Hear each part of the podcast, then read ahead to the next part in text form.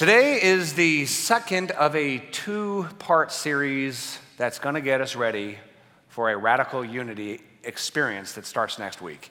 It's called Renewing the Mind. Renewing the Mind. We have to have our minds renewed in order to get our brains ready for the fall series, which is called Radical Unity.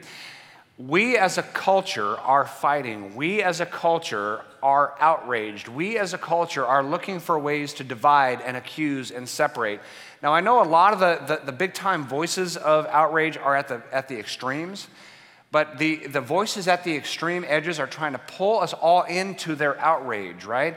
To get clicks, to get likes, to get votes, to get money. And, and we are saying here in this two week little series, we're not going to do that. We're going to think differently. We're not going to think first about self protection and division. We're not going to think first about tribalism. We're not going to think first that, that you're the enemy or that, or that you're a threat. We're going to have a renewed mind. I'll show you how much we as a society are on a hair trigger of outrage. Let's talk Popeye's chicken sandwich. Now, this is the big deal this week. Nothing on earth is more pure than a fried chicken sandwich, right? Chick fil A turned the world upside down, and now every fast food restaurant is trying to have their version of the Chick fil A sandwich. Popeye's Chicken came out with theirs, and guess what? It's chicken and bread.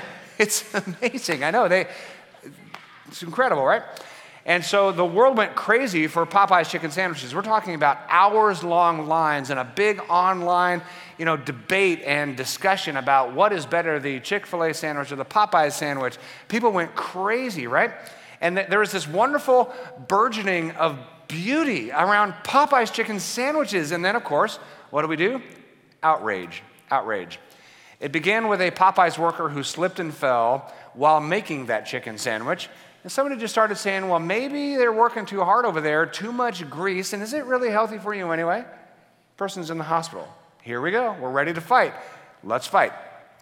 This picture went viral of a Popeye's worker just exhausted making too many chicken sandwiches, and she's just out, out and back and she's exhausted. And that millions of people retweeted that and commented about this work. And then, of course, that created a big debate about whether our fast food workers are underpaid and that $15 minimum wage and politics and fighting back and forth over minimum wage workers.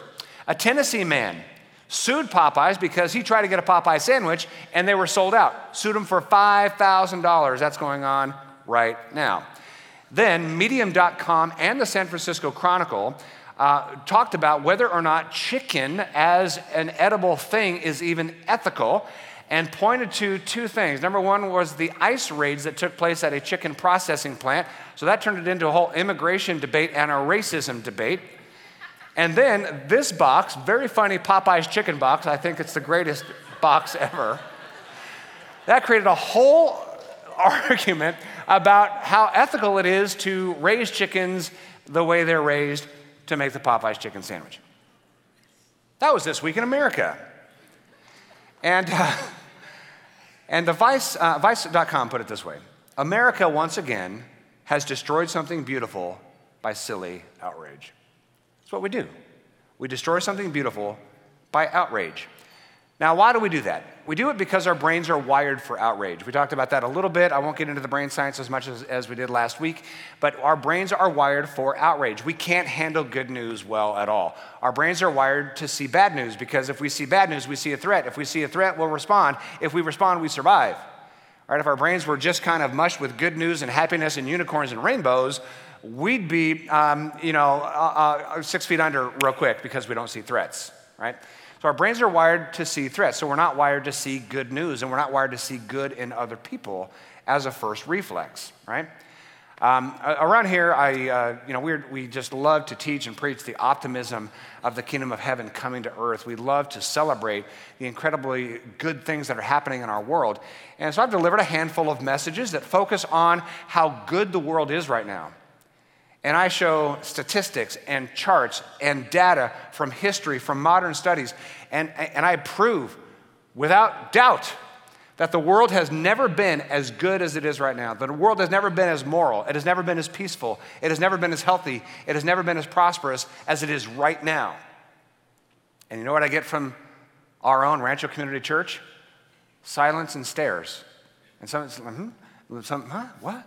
You mean the world has never been as good and moral and healthy and prosperous as it is right now? Well, that's because that's a fact. And here's all the data, here's the history, here's the charts. Can't be. It can't be. Our brains aren't wired to receive good news. And, and if you want to get amens and hallelujahs in church, preach this message. Preach angrily that the world is bad, that the world is getting worse, that the world has never been as bad as it is now, that we are the good few and the world is going to heck in a handbasket. You get amens and hallelujahs all day long. Why? Because we're wired for bad news. We're wired to see threats. That's affirming to us. That negativism, pessimism, threat perception is wired into our brains. And so the conclusion of our brains is if you're not like me, you must be a threat. If you're not like me, you must be a threat. This is tribalism. And we are in a, an era of neo tribalism. Tribalism is this tribalism is behavior and attitudes that stem from strong loyalty to one's own homogenous group. Now, not all of this is, is bad. I don't, I don't want to say that all tribalism is bad. We need a sense of family. Our, our family literally is our tribe, right? And because we're family and because we share oftentimes the same blood and the same life experience, our families are fairly homogenous. Every once in a while, there's a stinker that comes in and messes that whole thing up uh, with some differing opinion. Uh, but largely, it's a homogenous group, and that's our tribe. And that's comfortable for us. It feels safe, it feels affirming. And so, if we can be involved in, in, say, a little larger tribe with people who are similar to us, not just our family, but similar to us, who share the same perspectives, roughly the same backgrounds, our tribe gets a little larger. We feel a little more safe. We feel a little more affirmed. But the thought of, of befriending people outside of our tribe, that can be a little daunting because they can be perceived as a threat. So we need some tribalism to have a sense of family and security and safety, but let's not get locked into tribalism. Tribalism was necessary for survival when we were primitive. It's necessary for us to feel some sense of affirmation and sameness now, but we can't get locked in. We can't get locked in. Locked into tribalism is to be locked into destruction. And we're seeing that right before our eyes in our own country.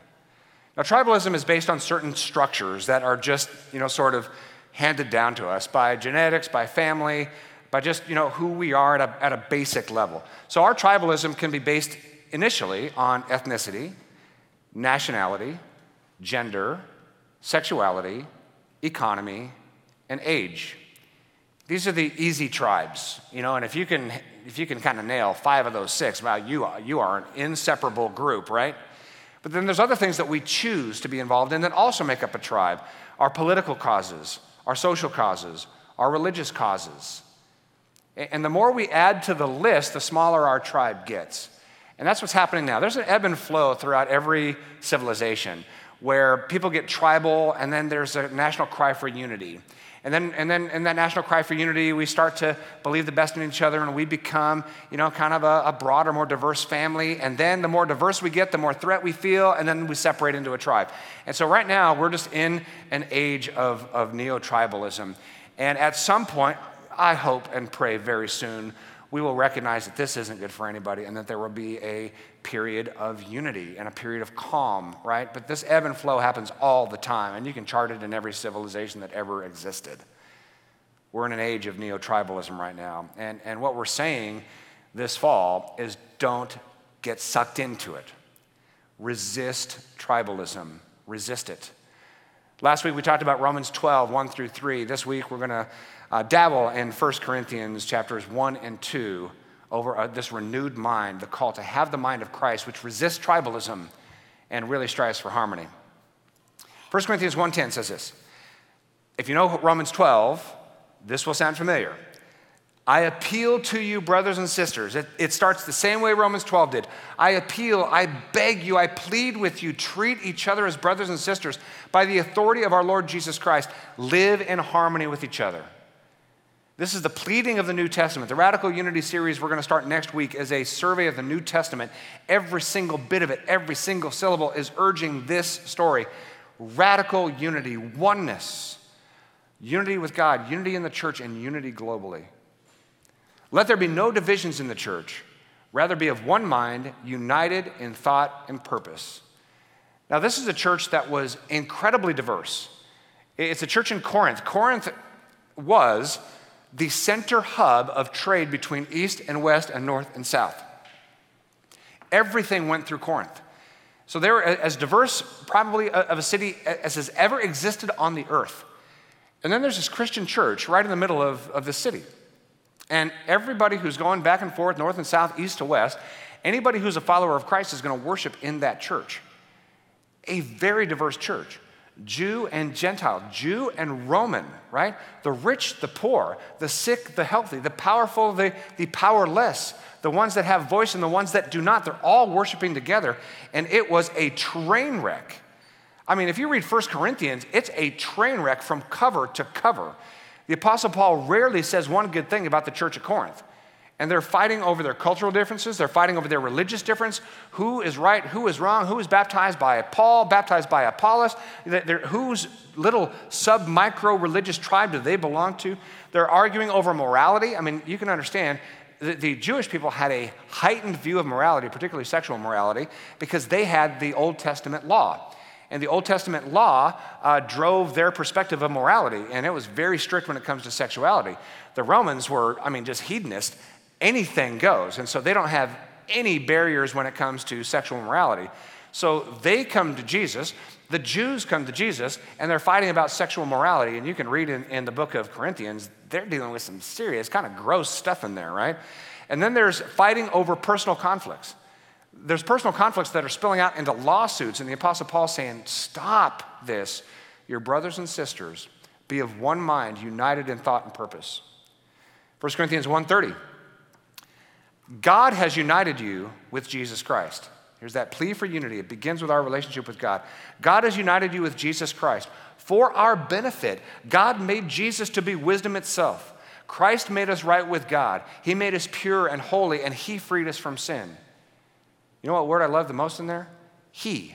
He did it. He did it. He forgave us. He made us holy. He made us pure. Despite our failures, we know how much we fail. God says, You know what? I don't see you by your failures. I see you through the righteousness of Christ. Jesus died to pay for your sins. Therefore, God says, I don't see you as a sinner. I don't see you as a failure. And you can know that right now, right now, sitting right where you are. God does not look at you as a failure. He does not look at you as, as a sinner. He's not disappointed in you. He looks at you as a dearly loved, holy, and blameless child. Why? Because it's a gift He gave through Jesus Christ. It's a gift. And every week we gather to remind ourselves of just how much he loves us and prove that through Jesus Christ, as 1 Corinthians 1:30 says, for our benefit. And so here is a, a holy and a perfect God, and here we are as, as failures, fallen, failed people. If a perfect God can perfectly love failed people, can't failed people perfectly love failed people? That's the whole motivation of this, is when we know the love of God more completely, then more we'll be able to share that with each other and that is proven through Christ, who is the wisdom of God. He's the fullness of God. Now, this whole message of unity is called in the New Testament the mystery of God. The mystery of God. And the reason why it's a mystery is because it's been hidden until the time of Christ. The, Jews thought it was about them. They had a God they called Yahweh. Yahweh revealed himself to the Jews uh, God said to the Jews, at, at one point, I'm going to be a blessing to every tribe, tongue, and nation. The Jews did not really grasp that. The brain can't grasp that, right? The brain is tribal. And, and so the Jews, understandably, thought that God was only about blessing them. And, and so when Jesus comes and messes up that whole deal, and Jesus says, No, God's actually the Father of everyone, the Jews couldn't hang with that. None of us could, right? You have thousands of years of thinking that God is only about blessing you. Then Jesus comes and messes up that whole deal, and now God's about blessing everybody, and then I have to bless everybody. God's about global unity and harmony. I mean, the brain gets just crazy about that. And everybody of every religion always believes that God's about blessing me and my perspective and my tribe and my opinion and my crew here. And there's threats out there to turn that around that God is actually dedicated to blessing everyone everywhere. It's difficult. It's difficult. So, this message of unity is incredibly difficult. It's called the great mystery of God that has been kept hidden for ages. 1 Corinthians 2 7 says this This wisdom we speak of is the mystery of God, his plan that was previously hidden, even though he made it for our ultimate glory before the world began. What is God saying here? Our ultimate glory is the unity of all humankind in love. That's the mystery that had been hidden for so many years. Uh, Ephesians also speaks about the mystery of God, and that is to bring Jew and Gentile together, the whole world together in Christ, together in love. That's the great mystery. And that is what this verse says is the glory of humankind. The glory of humankind is our unity together, not our tribalism. 1 Corinthians 2:16 says, "For who can know the Lord's thoughts?" And that's a, a quote from the Old Testament. Who can know the mind of God? The Apostle Paul says, uh, I can. we can know the mind of God. Why? We understand these things because we have the mind of Christ. This is so beautiful, right? Who knows the mind of God? That was the big question of the Old Testament. No one can know the mind of God. Well, now we can because we see Jesus. Everything that Jesus was, everything that Jesus is as the resurrected Lord, everything he did that we can read about in Matthew, Mark, Luke, and John, everything he revealed to us through the apostles in the Word of God in the New Testament, everything that Jesus stood for is the full wisdom of God. Everything that Jesus was is the mind of God. So, who can know the mind of God? Well, I can, and you can. Why? Because we have the mind of Christ. We see how Jesus thought, we see what Jesus said, we see what Jesus did. That is the mind of God, and the mind of God is about love. The mind of God is about unity. So let's think differently. This is the renewed mind. Let's think differently. We, we can think in a way that is not just trapped in human nature, not just trapped in self protection, not trapped in tribalism, not trapped in, in brain chemistry. We can be free from that, to think differently, to have the mind of Christ. We don't need to think of ourselves first. Jesus didn't. That's the mind of Christ. We don't have to. We don't have to think about getting our way. Jesus didn't. We don't have to. We don't have to think about getting attention or getting glory or getting recognition. Jesus didn't do that. We don't have to do that. We have the mind of Christ. We don't have to think tribally. Jesus didn't exist for the preservation of his Jewish tribe. He lived for the betterment of everyone, and we follow him. We don't have to think about our group only, the people who are the same as us only. Jesus didn't, and we follow him. We can think differently. We can think of others as more important than ourselves. That's what the Word of God calls us to do. That, that's a whole reframing of the mind, renewing of the mind, having the mind of Christ. I'm deciding that others are more important than me. We can think about making other people's lives easier, more successful, and happier. So as you go around your office, you, your mind can be less focused on you, your success in your office, and more focused on the success of others. Imagine that kind of life. Where you go to work, not tomorrow, because what? It's Labor Day. But Tuesday, you, um, you go into work, and, and, and the renewed mind, the mind of Christ, walks into that office and says, You know what? I'm going to make other people a little more successful today. I'm going to make other people a little happier today. And you know, you know what study after study indicates? The more selfless we are and the more of a servant we are, the more everybody rises, including the selfless servant. Now, don't do it to get better at your, you know, more, make more money at your job or whatever. Do it to have the mind of Christ live for the benefit of others. We can even go so far as to sacrifice ourselves for the benefit of people groups that we will never meet, that we will never encounter. But this is true, like advanced level mind of Christness, right? Is when we start advocating and living and sacrificing for the benefit of other tribes that we will never come across, even tribes that we would previously consider to be enemies. We can think about other groups prospering. We can think about the plight of people who are in far off lands that we'll never come across, the plight of Syrian refugees, the plight of displaced Muslim Rohingyas from Myanmar, Central Americans fleeing gang violence. These are things in our natural mind would consider those groups perhaps threats. The mind of Christ would not. The mind of Christ would say, How can we benefit them? It takes a renewing of the mind. So, how can we develop the mind of Christ? How can we renew the mind? Just a couple things. First, most importantly, and you'll see this throughout our Radical Unity series, is to know the love of God for us and others. We talked about how Paul did that in uh, Romans chapter 12. We talked about how Paul did that in 1 Corinthians 1 and 2. Always appealing, look at how, how magnificent and unconditional and deep and wide is the love of God. The more we can know that and receive that, the more our tank fills up to be able to give that to others unconditionally. So, so we'll see this often. But I want to encourage us today strive for empathy. Strive for empathy. And the reason why I put strive in there is because empathy is hard. Empathy is hard. What is empathy? Empathy is the ability to understand and share the feelings of another. This is very difficult. It takes intentionality. We are flooded with our own feelings, we're flooded with our own experience. And so when we walk around life, we are 99% consumed chemically with how we're feeling in the moment. That's what our brains are wired to do, to cause us to feel certain things in the moment to encourage our survival. That's human nature, that's brain chemistry. Empathy says, I'm going to intentionally push past that and I'm going to try to understand why you are feeling the way you feel. Why do you think the way you think? That takes work, it takes intentionality.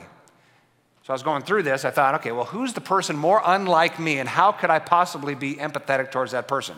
So the person more unlike me would be probably a black person, a woman who's gay, an atheist from the inner city, teenaged, and a political activist. That's probably the person more, most unlike me. And, and if I'm going to walk a road of, of empathy, I need to be able to interact with a person like her, and I need to understand why she feels the way she feels. So if you can just imagine, this is what I was imagining as I was putting this together, this part together, is, is let's say she and I were meeting for coffee because we just decided it would be a good thing to do. It would not be natural, right? there, there would be nothing natural in our tribal worlds that would have us connect. But we're going to walk a road of empathy, so she and I are sitting down for coffee. And it might be awkward at first, and we might try to have some small talk, but we would have very little in common. Over some time, we'll hear each other's stories, the backgrounds, and I will begin to understand why she thinks the way she thinks and why she feels the way she feels. And she'll begin to think the same thing about me. And over a period of time, maybe hours, it would take some time, we would find some common ground. We might even find ourselves sharing a story here and there, sharing an experience here and there, maybe even sharing an opinion here and there. And then we can find common ground. We can have admiration for each other. The threat level goes down. And I bet by the end of probably multiple hours, we might be brainstorming about how to fix some things together that's broken in this world. It can happen. And it would only happen if we strive for empathy. Now, that's a hypothetical situation, but I'm in a very real community of diverse friends right now as we speak. I'm in a, a, a network of ministers that ha- has over 1,000 ministers, probably 12, 1,300 ministers. I'm on a team of 15 people who've been called among them to help solve radical problems in our, in our network. So I'm in this group of 15, and it's intentionally diverse. There is black, white, Hispanic, men, women, young and old, straight and gay, inner city and rural, from every corner of the country, and Christian beliefs that could not be more diverse. I'm on a group of 15 people, and we get together six times a year. I'm getting together with them in two weeks, and I'm looking forward to it. We're in year two of a multi year journey together, and we are friends. We know each other's names, we know each other's kids' names, dogs' names, we know each other's stories. But I'm telling you, when we first sat down over a year ago, well over a year ago, when we first sat down in Chicago and we were seeing who's in the room, there was nothing that connected us together. We struggled. That first meeting was a struggle. It was a two day meeting, it was a battle. By the end of that meeting, we were praying together, kind of, you know, trying to find those common grounds and common language. And now I can tell you, they're all friends of mine. They're all friends of mine. It's been a wonderfully enriching experience. And to be able to have that group that is from every possible tribe gathering together, becoming friends, finding common ground, solving problems together, I'm telling you, it has been wonderful. And then to, to intentionally do that in my relationships just around town, getting to know people and their stories and who they are and what they're passionate about and why they're passionate. It's an incredible journey, it's enriching. That's a striving for empathy. And then finally, strive for kindness. Strive for kindness. If you are angry about what's happening in our world today, for whatever reason, and there's a lot to be angry about, there's a lot to be heartbroken about. Even as Laura Lynn shared earlier, there is a lot to be rightfully heartbroken about. Needless violence. But, but if, if there are issues, whatever the issue might be that has led you to anger, I want to ask you through this radical series that begins next week, just try to tone that down. Try to tone your anger down. And I'll just tell you, very little is actually accomplished by anger, right? It's usually best accomplished in relationship. If you're tense about politics, religion, social issues, I'm going to ask you take it easy. Find some spots to relax. bring relaxation into every day of your life. And maybe every week find some kind of a you know, Sabbath moment, a, a time of rest every week. Just relax a little bit. If, if you are a little short, maybe a little rude, maybe a little tense, maybe a little biting about how you speak to people, choose the path of kindness. Intentionally choose kindness. And there are things you could do very intentionally to become a more kind person. There's actually a book written about that, How God Changes Your Brain, Andrew Newberg. Andrew Newberg. How God Changes Your Brain. It's not a Christian book per se, but it's, it's about how doing things that have to do with God makes our brains healthier and more kind. Faith in a loving, benevolent God is the best thing you can do to pursue kindness and have a healthy brain. And brain science says this, brain scans say this if somebody believes in a God who is angry, vengeful, and wrathful, their brain is unhealthy. If somebody believes in a loving, benevolent, forgiving, kind God, their brain is healthy. Isn't that interesting? I'm telling you, the people I know who favor God being this vengeful, angry, wrathful God, they're not healthy people, generally speaking. The people who live in love, what Jesus said, right? Love God, love others. This, all the law resides and rests on that. That's a healthy person. Find deep relaxation. The Bible calls this prayer and meditation. Just find times to relax, slow the brain down, be quiet. Maybe just in stillness. Maybe you're not really praying actively, but just be in stillness. I did that on, on the sabbatical on a pretty regular basis, and I'm telling you what it does to just bring a sense of peace and kindness is powerful. Optimism creates well being choosing to be optimistic. That's very difficult. Some of you are wired to see the bad in everything. I'm telling you right now, some of you are going to walk outside and immediately, it's hot. Look at the day, right? The East Coast is being swallowed up in a Cat 5, right? Just take in the day, take in the moment, take in the good things around you, life and family and SoCal and all the beautiful things going on here. But some of us are wired to see the negative. Be optimistic. Science is clear. Men in particular, listen up. If you are pessimistic, and I have not met a pessimistic person who thinks they're pessimistic, so I don't know what we're to do here, but men, if you're pessimistic, if you're sitting next to a pessimistic person, just do one of these right now. And they'll say, oh, I'm pessimistic. You're the worst. All right. Um, if you're pessimistic, men, you have two times more likelihood of dying from heart disease. That's what pessimism, pessimism, pessimism does to a man. Women do not have similar negative health effects when it comes to pessimism. But women, let me tell you this if you're pessimistic, your man that you're married to wishes he had heart disease. it is rough living with a pessimist. Rough. I don't know by experience. Just in case my wife is sitting in this service. she's wonderful. Be optimistic. It is a choice to be optimistic, to see the best, right? And then finally, and this is a big one, ready? You note takers, here you go. Smile. Just smiling, just the act of smiling right now. Try it. I can see you. Just smiling makes your brain incredibly healthy. Incredibly healthy. And this is the mind of Christ what the Bible calls joy, rejoice, right? Those are the biblical words joy, rejoice, rejoice, smile. Here's the brain science. You ready? By the way, this pen is sanitized because those of you who are going to be grossed out. Uh, they put uh, hundreds of people in brain scan machines and put a pen in somebody's lips. Scan the brain. That's a frown.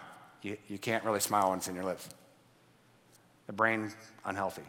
Then they put that same pen in these people's teeth. That's a smile. Just the pen, is in the lips or the teeth, changed the brain activity from unhealthy to healthy just by smiling. Smile.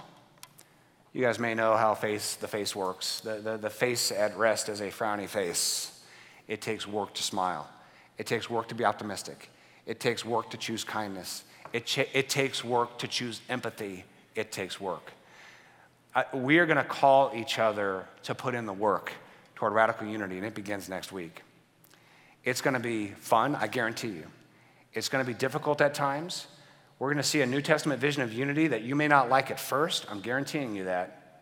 But let's walk this journey of putting in the work to renew our mind, have the mind of Christ, and embrace this vision of radical unity. And it will change your life, it will change your brain, it will change your relationship, it will change how you impact the world around you. Are you ready for this? It starts next week. Let's do it. Let's pray.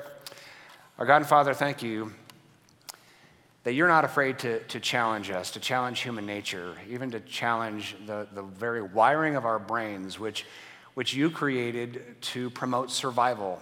But you created us for more than that.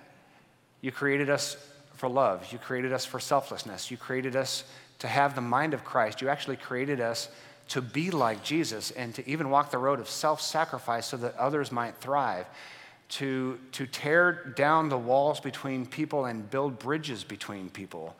God, this is the New Testament vision that Jesus came to introduce, the great mystery of heaven coming to earth. It is the great vision of revelation as all tribes and tongues and nations are gathered together in perfect unity with each other and perfect unity with you. Help us to see this and help us to live this for your glory. And as your word says today, even for our benefit, but mostly for the benefit of others. In Christ's name we pray. And everybody said, Amen.